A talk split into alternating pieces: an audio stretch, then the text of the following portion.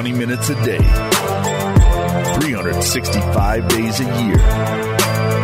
This is the Pack a Day Podcast.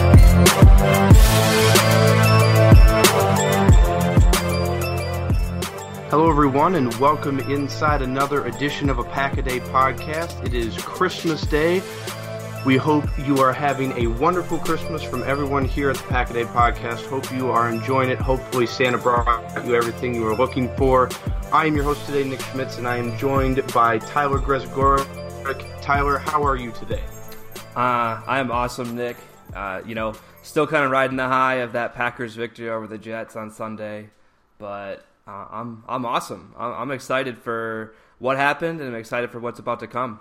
Absolutely. Well, you know, so let's just jump right into it, Tyler. Interesting game on Sunday.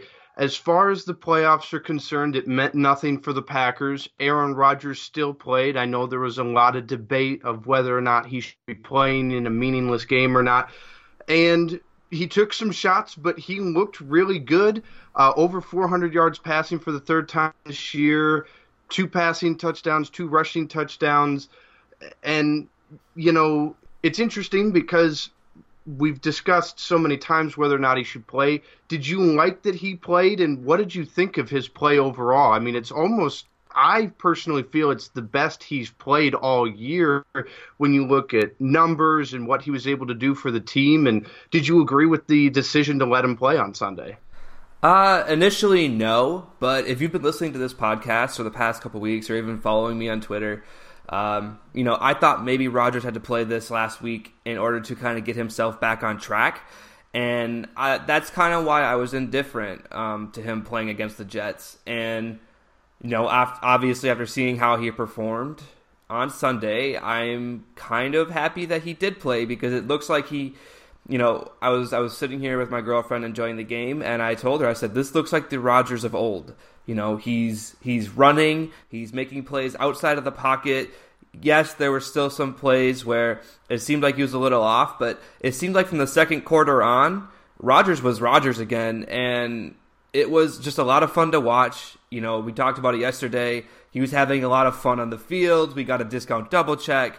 So just to kind of see all of that kind of come together made everything worth it to to see Rodgers play on Sunday I, you know, I think he'll play against Detroit uh, on Sunday. I kind of have the the mixed feelings about it, but at the same time, you know, Rodgers has gone out there now and proven that he is the leader of this team. You know, based off of all the comments that he had leading up to the Jets game, and then going out and performing the way he did. I kind of see this team hopefully rallying behind that and maybe making this their rally cry moving forward. Yeah, and you know, Tyler, it's really interesting that you mentioned that Aaron Rodgers looked like the Aaron Rodgers of old through most of the game yesterday because there were different points during the game where I was watching the team and I had feelings of, wow, this team looks really good. And I was optimistic about moving forward. And then there were other times during the game where I was like, man, this team is awful. And you know I, they really put it together in the fourth quarter. I honestly, when they when they went down 15, I didn't think they would come back. But you know, we talk about Rodgers kind of looking like the team of old. Or the, or the the quarterback of old. What can we say about the team? Because, like I said, there were times where they looked really good, and then there were other times where they looked really bad. What, what do you expect to see against Detroit this weekend? And how do you look at the really good of the team and the really bad of the team that we've seen and kind of look towards next year and get a picture of what you think this team is going to be like? Well, honestly, Nick, it's kind of hard because the defense is so ravaged by injuries. And the offense, I, I don't know if this offense is going to be the exact same next year. I feel like there's going to be turnover in the wide receiver room. Uh, you know, I think we might, we might be talking about an entire new right side of the offensive line. And if Rodgers returns to his old self, then that just offense that offense just evolves completely. So, you know, what I'm looking for in the Lions game is just going to be to build off of what they did in the Jets game. The final, we'll say, four quarters from the second quarter, second quarter through overtime. The final four quarters of that game I just want to see the Packers build off of that, and I kind of want to see them just kind of give it to the Lions, and you know, obviously don't let the Lions escape Lambeau with a victory. Uh, they need to reestablish that the dominance in that uh, rivalry, but the, in order to see what this team is going to look like in 2019, I feel like we're going to have a lot of turnover. Uh, in the in the roster. I feel like we're going to be getting a, going to be getting a lot of players back from injury and there's going to be new coaches. I think we might even see a new coach on the defensive side of the ball, which I, you know, I'm not necessarily pushing for, but I understand at this point. And I, I just think that next year is so hard to project because I feel like there are going to be so many different things falling into place for 2019. Uh, very true. And, you know, I saw this from Rob Demovsky, ESPN writer for the Packers the trio of wide receivers between Equanimeous St. Brown, Marquez Valdes Scantling, and Jake Kumerow, they combined for 13 receptions yesterday for 237 yards and a touchdown. Now, what are, are these just one-time games? Because I mean, obviously St. Brown and Valdes Scantling, they're rookies and they're going to be kind of hit and miss. Uh, they both seem to have a lot of potential. Uh, they just need to. It seems like they need more practice time with Rodgers. But you know, St. Brown yesterday, before he got knocked out of the game in the fourth quarter, he had five catches for 94 yards. And I, I mean, I think if he doesn't get knocked out of the game, you know, he's clearly got you know two or three more receptions for over 100 yards do we take anything away from these three players? You know, Jake Kumerow had the 49 yard touchdown reception. Valdes Scantling had a 42 yard reception. Equanimeous St. Brown had a 33 yard reception. And they seemed to sometimes uh, make big plays on big downs for the team. You know, are these going to be, are all three of them going to be an integral part of the roster and receiving corps next year? Or what, what should fans be expecting from these three? Or even if it's not all three, is there a couple of them that you're looking at saying, yeah, these these guys will be part of the roster and will be a big part of the receiving corps next year?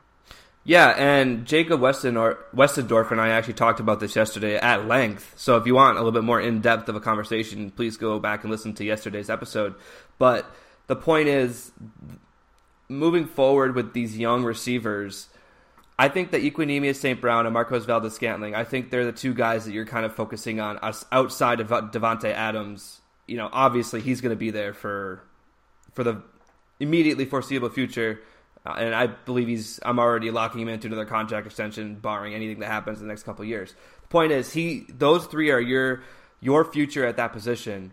Now, Jake Kumerow, like this, every time, every time this guy gets on the field, he seems to make a play, and it's much to my dismay because I am just not a fan of Kumerow. I think he's overhyped, and I don't believe he is going to be a vital part of this offense moving forward. I don't even think he's going to be a relatively significant part. Um, you know, I think he might be a training camp and preseason body next year, and I think that's kind of where we see the end of Kumerow. But this group again isn't just another one that is just going to be, I think, supplemented this this next offseason. Uh, we talked about it yesterday about adding a free agent and drafting a wide receiver with a top three uh, top three round draft pick, and I think that's possibly something we could see. I think they need a little bit more uh, dynamic playmaker ability in that in that receiving corps, and I think that's something that they'll look to add this offseason. Um, I think overall, this offense needs one or two more weapons. Uh, I think Equanimeous St. Brown and Marquez Valdes Scantling are going to take big second year leaps. Uh, they're obviously rookies, as you talked about, and they've I think they've exceeded everybody's expectations for the year. Uh, I do want to take a second to talk about Equanimeous St. Brown's catch along the sideline, it looked like a. At first glance, it looked like a cover two. I have yet to go back and rewatch the the play or the game, but it was in it was in I think the fourth quarter or maybe even overtime. It was when uh, Equanimeous St. Brown got knocked out with the uh, concussion. Oh, uh, that was about with uh, I think nine and a half minutes to go in the fourth quarter. Yeah. yeah.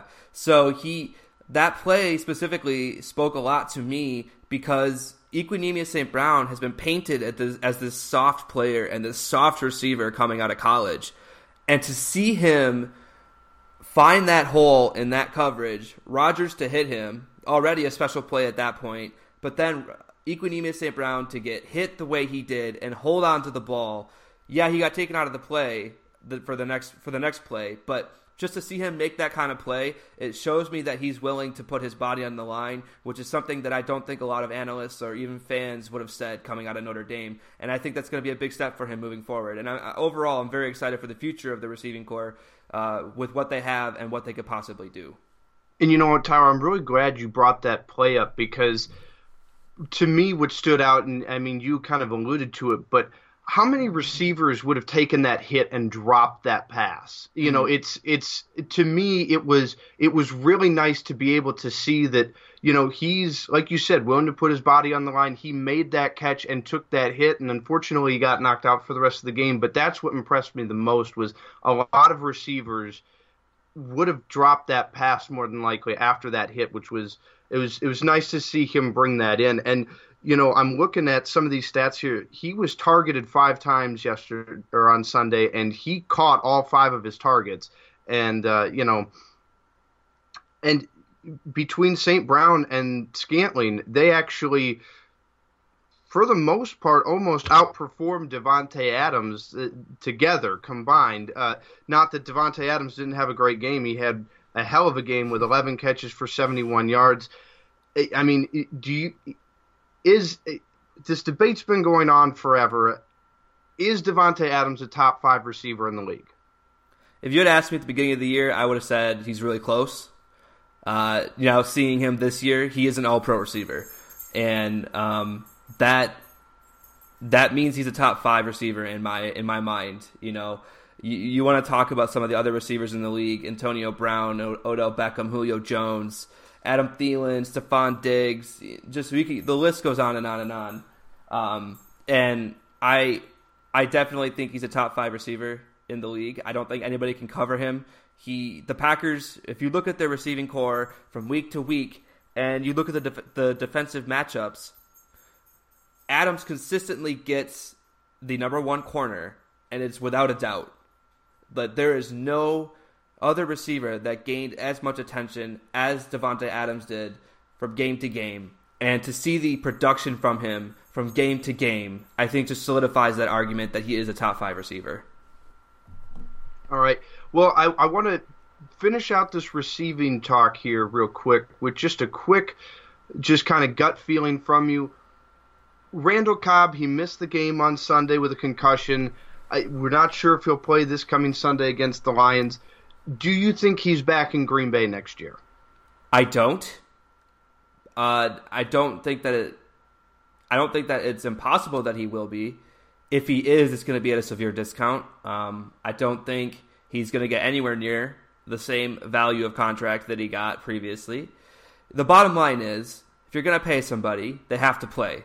And we're not even talking about production because when Cobb is on the field, he's generally productive and he's generally better for the offense but you have to be on the field.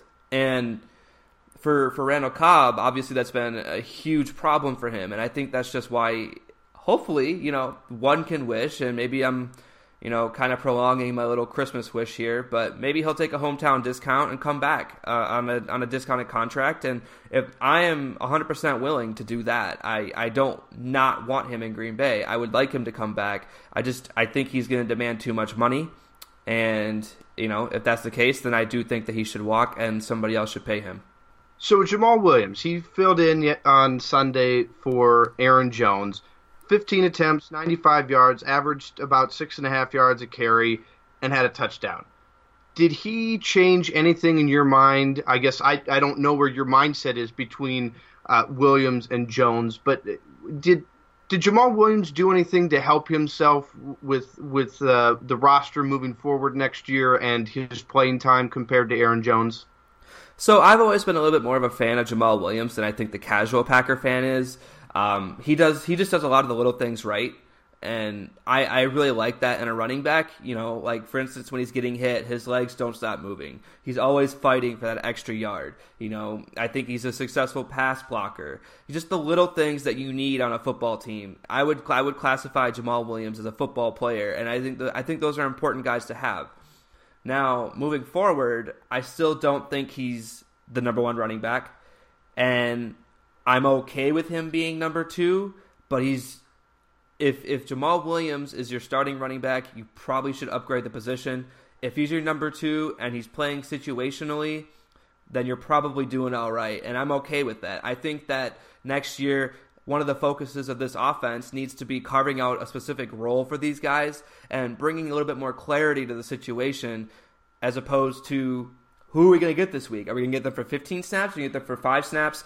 And I think that in 2019, the next coach, that needs to be one of their primary objectives of this offense is carving out a role, uh, whether it's short yardage for Williams and you know everything else inside the or outside the 20s is Aaron Jones, or if they bring in another rookie, if Kapri Bibbs sticks, which I, we didn't see him, I don't think at all on Sunday.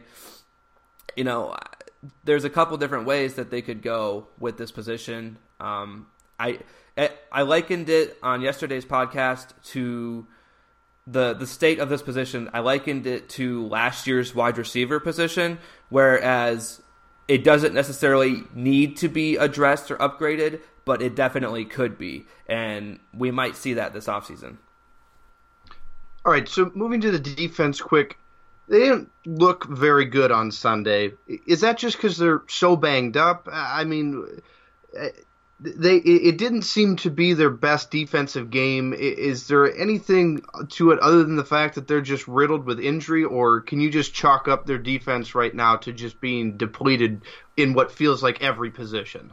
Yeah, I honestly think that's what it is. I mean, even starting the Jets game, they lost Jaire Alexander right away, and I believe there was another injury early on in the game. Uh, just the defense has never been able to stay healthy. It seems like, um, you know, specifically looking at the defensive backs, you're running Eddie Pleasant out there. That is nowhere near ideal. the The safety group specifically needs to get deeper, more quality, uh, more quality players, and a deeper amount of pool or a deeper pool of talent, I should say, at the position you know, inside linebacker, they've been they've been plagued there all year. You know, with Jake Ryan going down in the preseason, uh, it's edge position. I don't think we have to talk about the edge position. It's been talked at ad nauseum. You know, uh, just in general, you know, when when they lost Mike Daniels and Kenny Clark, I I could have told you this defense was doomed because that's what this defense was built around. It was what it was built upon, and it was like it, Mike Pettine was putting those two guys to work and that's where he was generating his defensive pressure. And that's how they were stopping that's how they were managing to be serviceable against the run. All these different types of things. And it, now it feels like Mike Pettine is doing with what he can. Sometimes there's still some questionable things but obviously I'm not an NFL head coach or offensive coordinator or defensive coordinator so I don't know what they're thinking. But this defense has just been ravaged by injuries, and I, I, don't feel like we got a good, clear picture of what this unit is moving forward. All right. Well, last thing before we wrap up here, Tyler. Sunday's game against the Lions. Packers are six, eight, and one. Lions are five and ten. If there is any reason to get Packer fans excited, what is the one? If if and maybe it's not just one, but what are some reasons to get Packer fans excited about this game that doesn't mean anything? Is there anything fans should be looking for to get them excited to sit down and watch this game start to finish? Yeah, I think you know you're looking at the wide receivers. Uh, again, we're going back to Equanimeous St. Brown and Marquez Valdes-Scantling. I want to see them build upon their performances. Uh, I want to see Tonyan get a couple more opportunities than he got in Sunday's game uh, against the Jets. I want to see Rodgers keep it up. I want to see Rodgers go out there and torch the Lions. I essentially want to see the offense go out there and just pummel the Lions into the ground. Let's leave 2018 on a good note. This incredibly sour, disappointing year. Let's just leave it on a good note and let's roll into 2019 after hopefully a strong offseason, which I have a lot of confidence in Brian Gutekunst to do. And I'm just looking forward to keeping keeping the ball rolling. You know, hopefully the defense can go out there and make some plays. Tyler Lancaster has been playing very well. Uh, Dean Lowry's been all right. Montravius Adams is finally putting it together. It looks like Josh Jones is playing a little bit more, fa- uh, a little bit quicker, a little bit faster. You know, some of these things that you just need to build on for 2019. I want to see them keep building in the Lions game. All right. Well, just to give you all a little side note from Vegas, the Packers opened or are opening as of Monday, Christmas Eve, as a seven point favorite over the Lions, which sounds about right after a road win against the Jets. Neither team is very good, but I would say that sounds about right for a line. Uh, make sure you keep an eye on it moving closer to game time. Hopefully, Equanimeous St. Brown come back from his concussion injury. Hopefully, doesn't keep him out. I'd love to see him play on Sunday. Uh, Tyler, if people want to follow your work, how can they do that? So as always, you can find me on Twitter at Tyler underscore Grez, T Y L E R underscore G R E Z. All right, and as always, you can follow me, Nick Schmitz, at SportsSchmitty on Twitter. We are out of time for today, guys. We hope you guys enjoyed the game on Sunday. I know everyone's kind of concerned about draft picks, but enjoy the win. They got one road win this year, and man, I, I don't know. It I feel like it'd be embarrassing to say we didn't win a single game on the road this year. So I'm glad we got that. Brighter things are ahead for the Packers, it seems. Let's keep this positive positivity rolling, like you said, Tyler. I really agree with that. Let's leave 2018 on a good note. We hope you guys had a very great Christmas. Please enjoy it, and make sure you guys tune in tomorrow. Uh, I will be back again tomorrow with Jacob Westendorf, who will be breaking down more of this upcoming Sunday's game against the Lions. So make sure you tune in for that. And thank you guys for listening, as always, and go, Pack, go. From the 16 of New York. First down, goal to go. Rodgers in the shotgun. Williams to his left. Here's the snap. Rodgers clean pocket. Throws the middle of the end zone. Beat Morris Claiborne to the back line of the end zone. And the Packers have won it. Rodgers with Williams to his right takes the snap. They pick up the blitz. Locks it on the left side. He's got Kumerow wide open right sideline. Cuts it back to the 10 to the end zone. Touchdown. No flag. 49-yard pass play. Kumerow from Rodgers. Motion to the right side of St. Brown. Pitch goes to Williams around the left hand. Has the block. He makes the turn to the five. Barrel down to the end zone. Touchdown. Oh, Woodward by Jamaal Williams to get the pylon. Seven yard touchdown run. And it's 21 to 13 New York. Rodgers shotgun takes the snap, rolls the pocket right. Looking. Now looks it. Right side got a man wide open. St. Brown stiff arms his way by a man. Inside the 25. Up down the three yard line of New York. Snap Rodgers shotgun looking. Steps up, climbs the pocket, throws the left side. He's got Marquez Valdes Scantling down the left sidelines 30. Stays in play to the 25. He's down at the 20 yard line. It is fourth and one. Snaps to Rodgers, looks, pops it over the left side. He's got Robert Tonyan out across, across the 40, between the numbers, brought down at the 35 yard line of New York, first down. Here's the snap, faking handoff, rolling right as Rodgers looks the end zone, takes it himself. He's in for the score. It's 35-29. Rodgers scoring on a one-yard touchdown run around the right end. Takes the snap, backpedals, pump fakes once and again. Holds the left side. Rodgers going to take it himself to the 20, to the 15, cuts it back to the 10, to the 5, and he's right down near the one-yard line. Oh my goodness, Aaron Rodgers wheeling his way inside the five. So fourth down for the Packers, inches away from the lead score. Rodgers takes quarterback sneak, reaches over, and the ball came loose, but it's a touchdown. Rodgers reached it over, and the Packers have taken the lead, 36-35.